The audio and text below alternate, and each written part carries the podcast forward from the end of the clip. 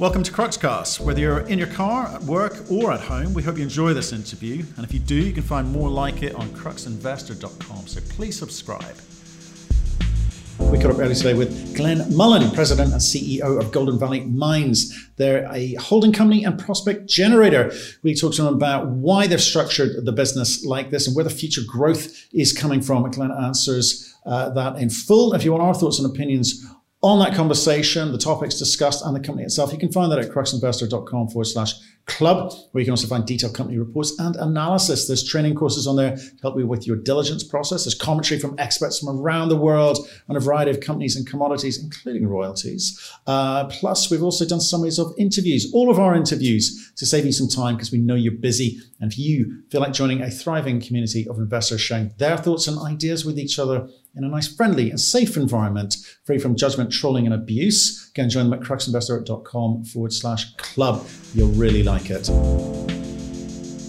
Good morning, Glenn. How are you, sir? Very good, and good day to all of you. Yeah, yeah. So, where in the world are you?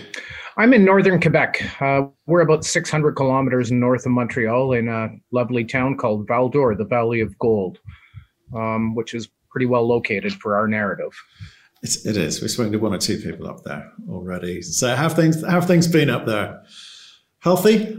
Well, it's been an interesting year in many respects, um, not just for our um, urban brethren to the south, but in this part of the world as well. So, when the lockdown first happened, it definitely impacted mining companies, producers, developers, explorers. Everything shut down in a in a moment. And I think we had about five really tough weeks from March to late April of last year. And gradually, this area has emerged as a bit of a bubble, an economic bubble and a health bubble. And because this is where the mines, gold mines mostly, but not exclusively, but because the mines are located here, daily testing is the norm for most of the employees. You have to protect these billion dollar assets. And the last thing anybody would want is an outbreak underground in a gold mine with the ventilation system and so on. And so a lot of effort has gone into not just the mitigation, but protection. And so that's been a norm. Even though we don't have very many active cases, the consequences are all around us. So constant reminders.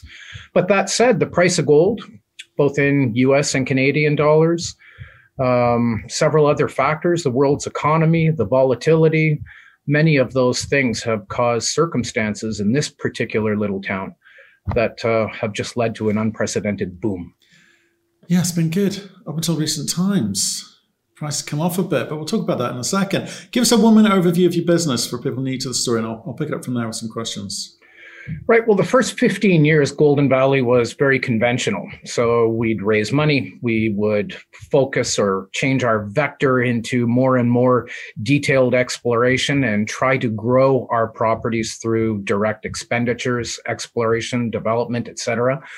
In the last five years, we've really changed our plan to turn ourselves into a form of holding company, a prospect and royalty generator, but a holding company that through its own subsidiaries that are also listed uh, controls the exit strategies. So within that, we have a royalties focus. We have two prospect generators, one working in Australia, one working in Canada.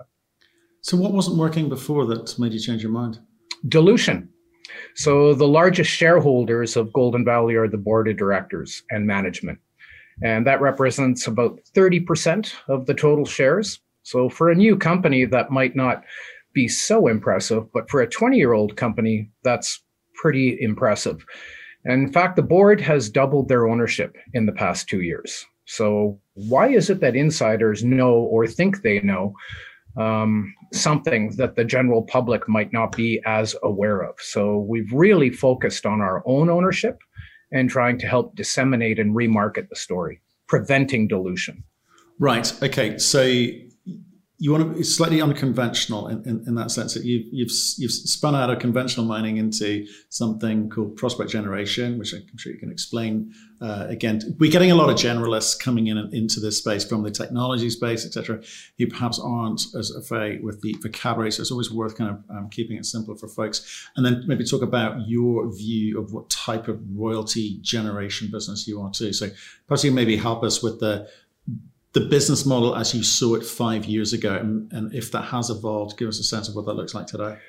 Sure. Well, going back a few years, um, you know, at that time we were working in West Africa, we were working in Central America, we were looking at properties in South America, we were working throughout Canada. So not just Quebec and Ontario, where we are now, but also Saskatchewan, energy minerals.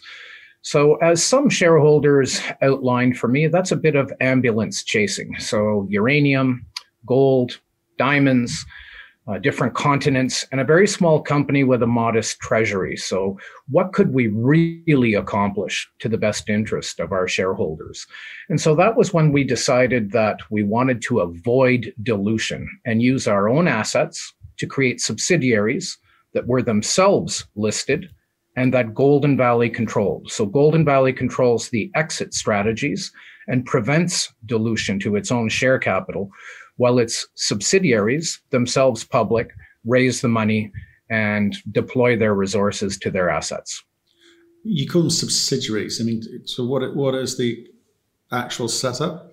Well, in 2011, we did a plan of arrangement where we spun out three public companies from Golden Valley.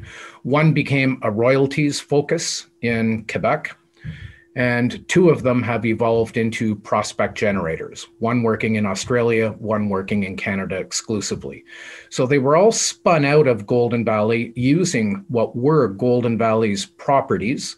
Now the properties belong to the subsidiaries, and Golden Valley has converted its interest into major shareholdings in each one of them. Right. Okay. So do you have any say in the running of those companies, or are you just shareholders?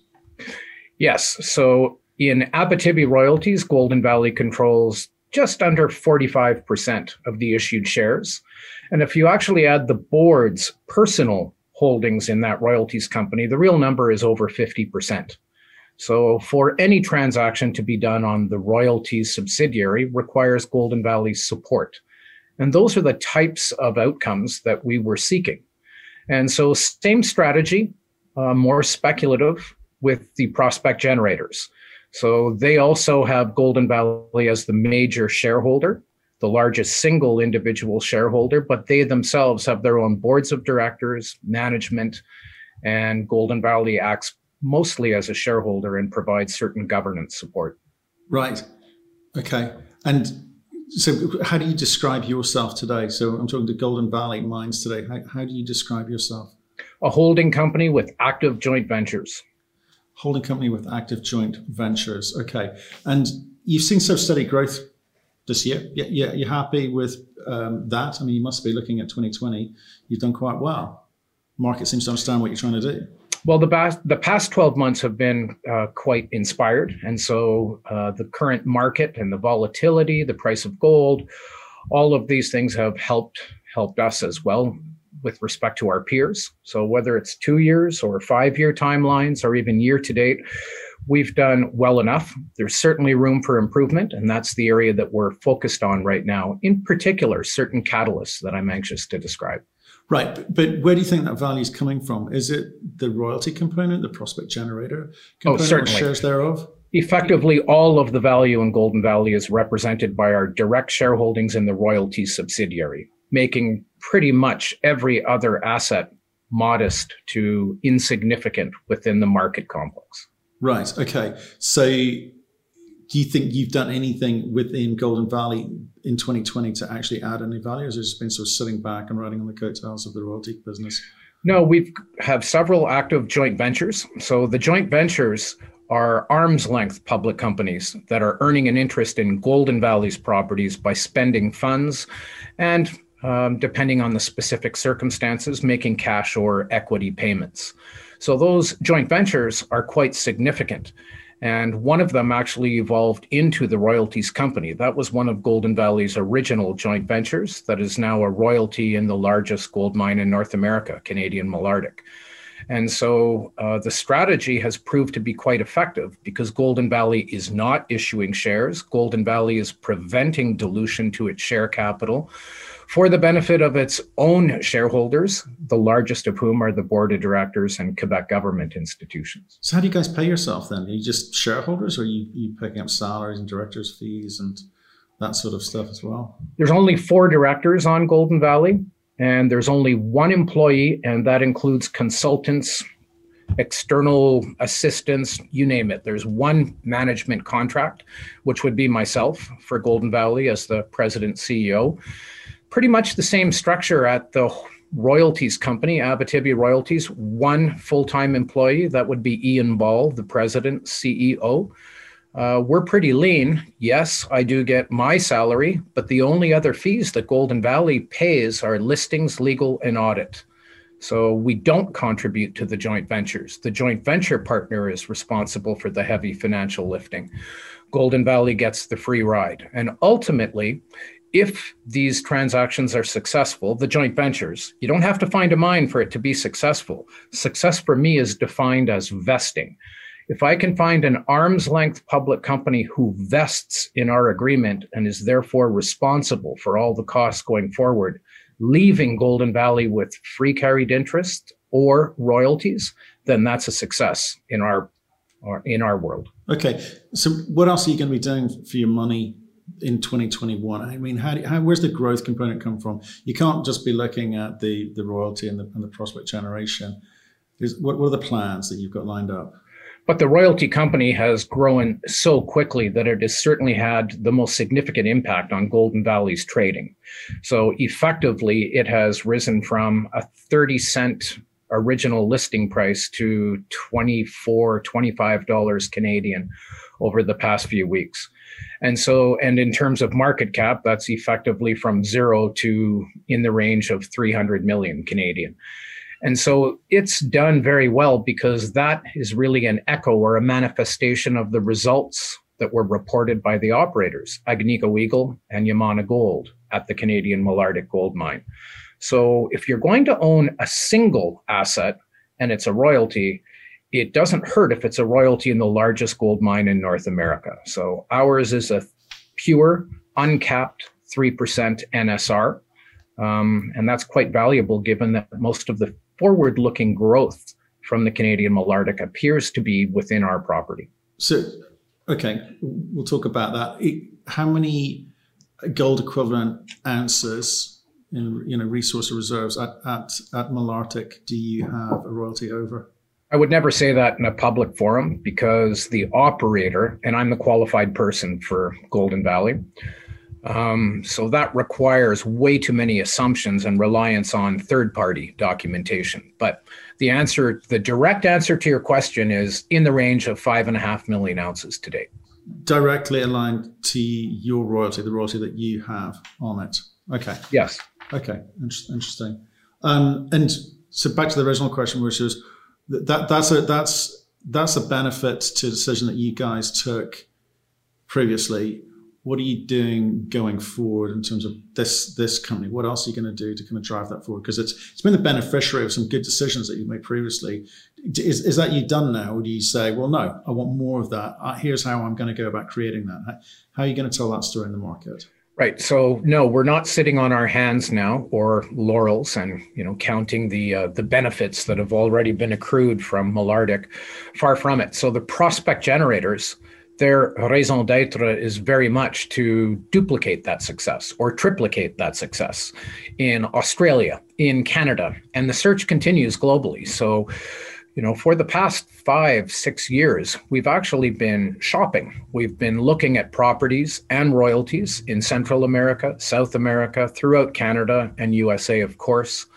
Um, we've looked at a number of projects in Africa as well, some difficult places, some fairly progressive places but we haven't found anything that comes close to the 3% royalty that we hold in Malartic. Haven't found anything else that really makes my heart beat. So in the interim, we continue our grassroots prospecting, trying to find joint venture partners, arm's length joint venture partners who spend their money in our properties, giving us the free ride and creating more royalties in our properties. So these royalties weren't purchased from prospectors and they weren't purchased from mining companies. We didn't get them by streaming financing agreements.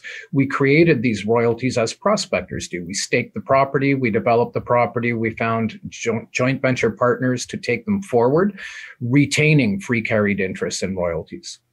Okay, I mean the it, the relationship between all of these these companies is how do you, how do you profile? We say it, it's quite simple, easy to understand, or is it is it complex? Because um, I mean, I'm, I'm, trying to understand what sort of tax liability situation is when different companies um, do different things and what the implications are on the rest of the. Well. Golden Valley isn't really doing uh, a whole lot. It's more of the classic holding company with active joint ventures.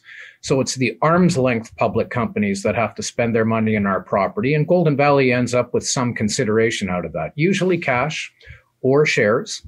Um, and separate from that, Golden Valley continues to exert its influence as a shareholder through its other related entities or subsidiaries. They were all spun out of Golden Valley, so I use that term liberally subsidiary. They're not really subsidiaries in that we don't control all of them. So the Australian subsidiary we own 13% of. 13 is not control. The Quebec and Ontario prospect generator, we actually do own approximately 40% of the issued shares. And when you add the board and management, you get closer to 50. And so we do have an influence on the type of exploration, where the projects are, which projects, how they're operated, who the management are, et cetera. And I don't think there's much confusion between a royalties company that owns a royalty in a gold mine and prospect generators that are staking claims, doing grassroots conventional exploration in different jurisdictions, Australia and Canada. So I, sh- I, should invest in one or two of your companies, but not all of them. Too much, too much correlation between them could be problematic well, for me. If Australia is your flavor, there wouldn't be much point in looking at Val-d'Or Mining Corporation because our mandate is exclusively Eastern Canada, Quebec, Ontario, Abitibi, Greenstone Belt, and so on. If your mandate is Eastern Canada or Canadian gold exploration, then conversely, it doesn't make much sense to be looking at the Australian subsidiaries. So, personal um, perspective, I suppose, and uh, read on the market, forward looking, those are all important influences. And the royalties company certainly has its own shareholder demographics. So that's really changed with the growth in the amount of resources and reserves that have grown from the Malartic project.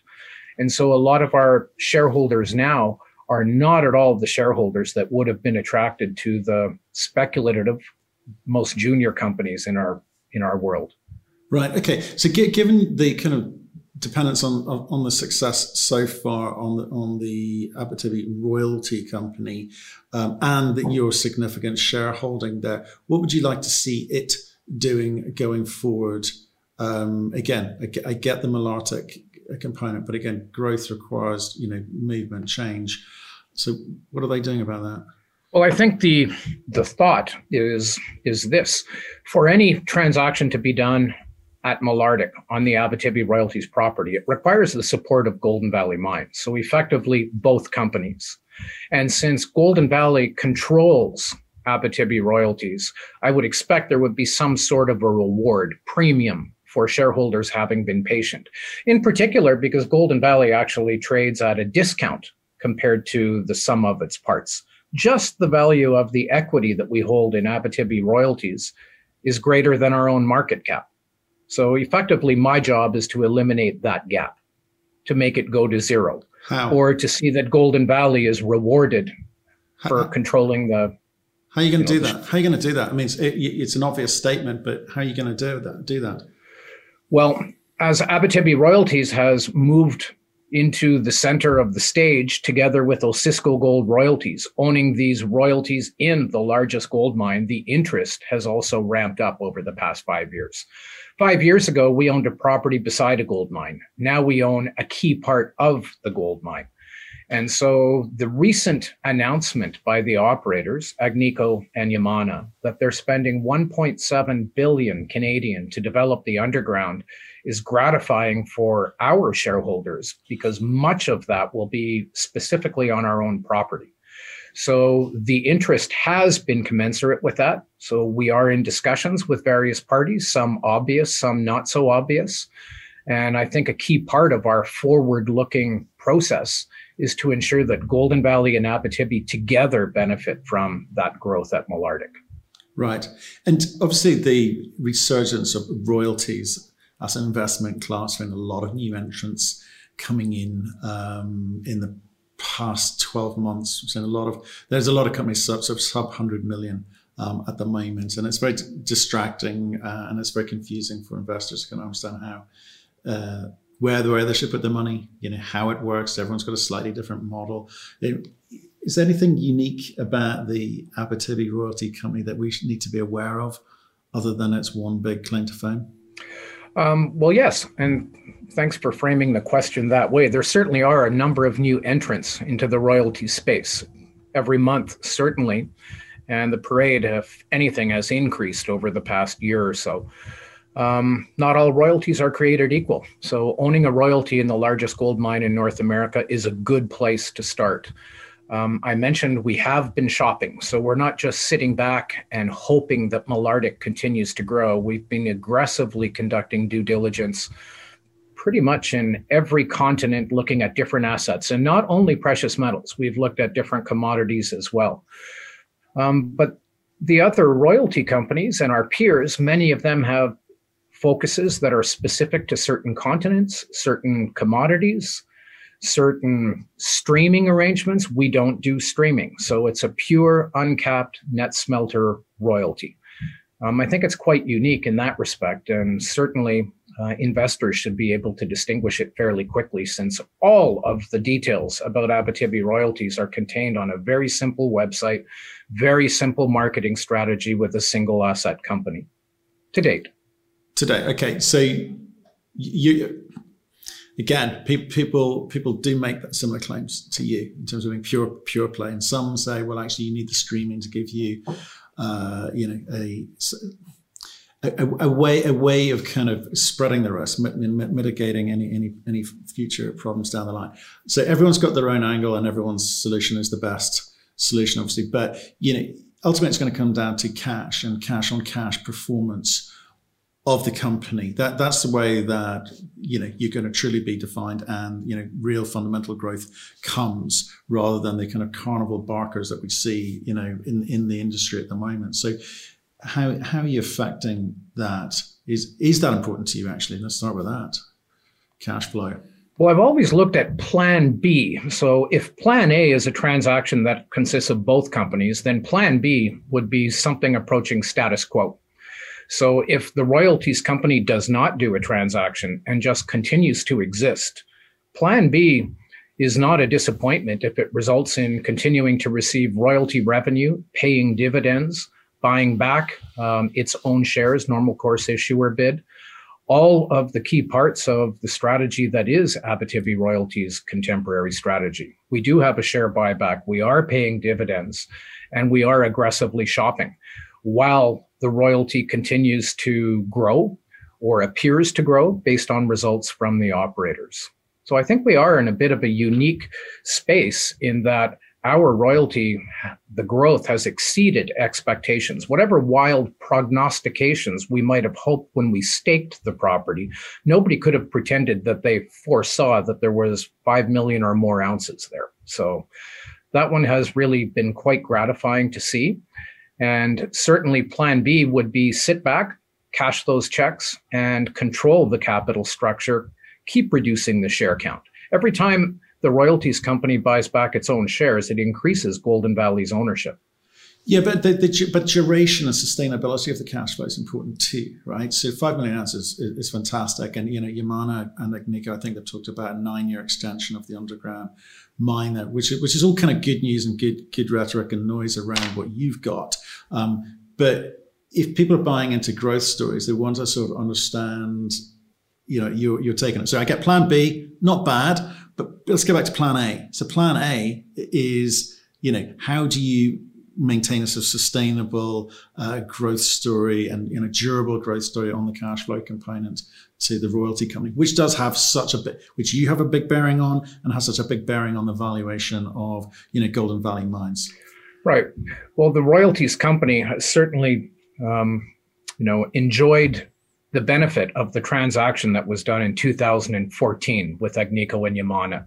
So I should have perhaps described that a little bit better at the beginning The nature of the transaction, the creation of the 3% royalty, came from a transaction that we did. This was Golden Valley Mines property that was spun out into Abitibi royalties. So that property was the exclusive reason for the listing of Abitibi royalties on the exchange. We received $35 million worth of Agnico Eagle and Yamana Gold in 2014, paid in their shares, half half, 17.5 million from each.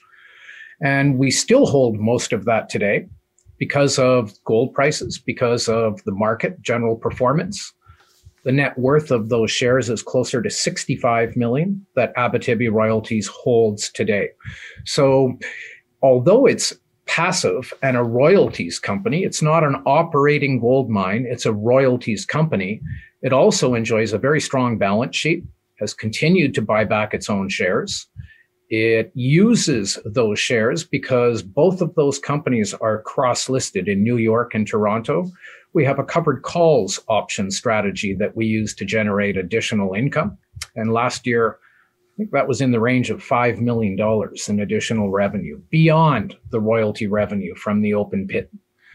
And so, you know, those are things that have contributed to the growth of our story. It is a royalties company. It has been growing from multiple assets and multiple deposits at the Canadian Malartic project. There are at least five separate zones within that property to date. And you mentioned the extension of the mine life. Um, I believe they've extended it to 2039 based on the new development and the new announcement. Okay. Much of which will be in the core of our property. So that's all quite inspiring for Abitibi royalties and by definition, Golden Valley shareholders at the same time.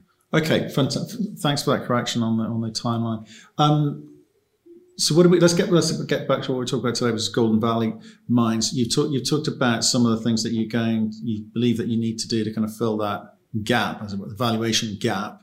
Um, timing on that. What you know? What else? What do you think are the things that are most important to do there? Because there's a lot of moving parts they're all intertwined. It, it, it seems because you, you, created these com- other companies, um, and I guess it's a little bit com- for, confusing for people to know where to focus and you know which one is the better bet, or, or or is it a case of all of the above? So you know.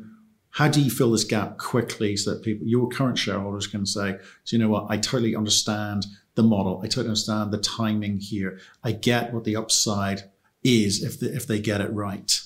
Right. Well, let me describe it like this. So, the royalties company, having moved from, I think it was 30 cents when we actually were listed, from 30 cents to north of $20, it does not attract the same type of shareholders as the most junior prospect generators in our world. So, there are other shareholders in our stable who are interested in, well, the next time you're going to do something, let us know what it is. We want to be there from the beginning. We don't want to pay over $20. We want to pay 15 cents for the shares. And so those are very different types of shareholders and investment strategies. And in our network, what we've tried to create is the opportunity for both. So the speculation isn't blind speculation. It's a very specific, focused exploration strategy in the Abitibi Greenstone Belt, focused on gold in Quebec and Ontario, concentrated on two known controlling structures, Destor Porcupine Fault Zone, Larder Cadillac Fault Zone, and certain testing of virgin geophysical anomalies. So we like those because that's where surprises come from. That's where discoveries come from. So we're not focused on old showings, old shafts, old pits. We're using new technology to focus on our experience and try to develop new discoveries for the subsidiaries, the prospect generators. The other thing we do at the subsidiaries is we try to create royalties. So we stake the property, now it's a liability. Now I have to find, my job is to find a joint venture partner so that they have to raise the capital and are subjected to the dilution. We try to run all of our companies with minimal dilution. And so the shareholder demographics are very different in the prospect generators than they are in the royalties company. And even Golden Valley. Golden Valley is the original company. It's 20 years old. The subsidiaries are about half that. So they're prospecting, breaking rocks, testing original geological ideas in both Australia and Canada. And that's very different than the royalties company that is passive by design to manage its burn rate and to control its share capital. It's all about the share capital for us. Okay, so you've got different investors want different things, but you know, can you get lucky twice? Can you find another Malartic? You use the word surprising there. That's where the surprises come from, or is it down to the skill set of your team? It's not a big team of finding another Malartic. Right. Well, the I guess the best way to describe that is I don't know if we can do it again. I sure hope so. That's the purpose, and that's why we get out of bed every day. Um, maybe at the introduction, I should have mentioned that the only other venture I've ever been involved in was called Canadian Royalties Inc., which was a company I incorporated in university and that is a producing mine in Canada, nickel, copper, platinum group elements. Unfortunately for me and my shareholders, we lost it in a hostile takeover to a Chinese nickel mining company. The lesson learned from that awful experience, sordid really, was to control the capital structure, hence the triple spinout. So, looking at Golden Valley's properties after the hostile takeover, I quickly deduced that I was at risk in being the person who would lose another project in a hostile takeover unless we took defensive and preemptive measures. That was the purpose in the spinout. Got it. I was going there. I wondered. Okay, um, I think that that's really that's really really interesting. Uh, so it's a defense mechanism, and but hence the the uh, and that's overlap. why we control forty five percent directly yeah. with Golden Valley, and then you add my personal shares. The board we're at fifty one. Okay, are you going to do anything else with the current structure of uh, Golden Valley Mines? Are we are we doing share buybacks, or are you just continuing to uh, top up your position? Okay, well, Golden Valley, being the largest shareholder of Abitibi, receives most of the dividend payments, which are in the range of about a million dollars a year. So, a million dollars in a company the size of Golden Valley isn't enough to be material to do a second dividend to its own shareholders or to seriously consider a share buyback at this time. But those are the types of things we're certainly looking at on a quarterly basis, monitoring our cash flows and looking at the price of gold, looking at the revenue generated from the covered call strategy, and other ideas that are on the table. At the same time, we've complemented our original holdings by more than quintupling our royalty holdings in Quebec in the area around uh, the LaRonde mine, Agnico Eagle, and the other gold mines in Val-d'Or and Malartic. So it's not just one property, it's in the range of 20 different properties and royalties that are now held by Abitibi Royalties. And at the same time, Golden Valley continues its strategy. Okay. Who are the other big shareholders in Golden Valley? Well, the board of directors are the largest, collectively owning 30%. Two Quebec government, three Quebec government institutions collectively own 10%. So that actually includes the largest pension fund in Canada, the Caisse de dépôt from Montreal. They're about a 5% shareholder and two other funds called FTQ and SIDEX, more resource based investment vehicles operated by the Quebec government supporting the mining industry. So the three of them collectively own about 10%. So Quebec government plus the board are 40%. And the rest of it, because Golden Valley is a 20 year old company, it's a very retail held company. Yeah. Okay. In- interesting. Um, well, like I, I appreciate your time today. it's a nice run through. I was trying to work out how this all fit together, but the, the defense strategy that makes a lot of sense uh, given the history. Well, I looked at the interview you did with uh, Dave Cole a few months back for yeah. EMX. I think yeah. it was. Yeah, and it was actually one of my shareholders that had uh, told me that he thought that you guys did a really good job. He was right. So I don't. Sorry. He was right. yeah, and uh, his name is Mike McCone. He lives in Vancouver, and or as he says, lovely West Vancouver all the time. And um, I'm sure that's quite true. But uh, Mike was quite impressed by the style and your delivery. And um, I don't remember how this contact was made, but somehow it was made over the past few weeks. And there you go. There you so, go.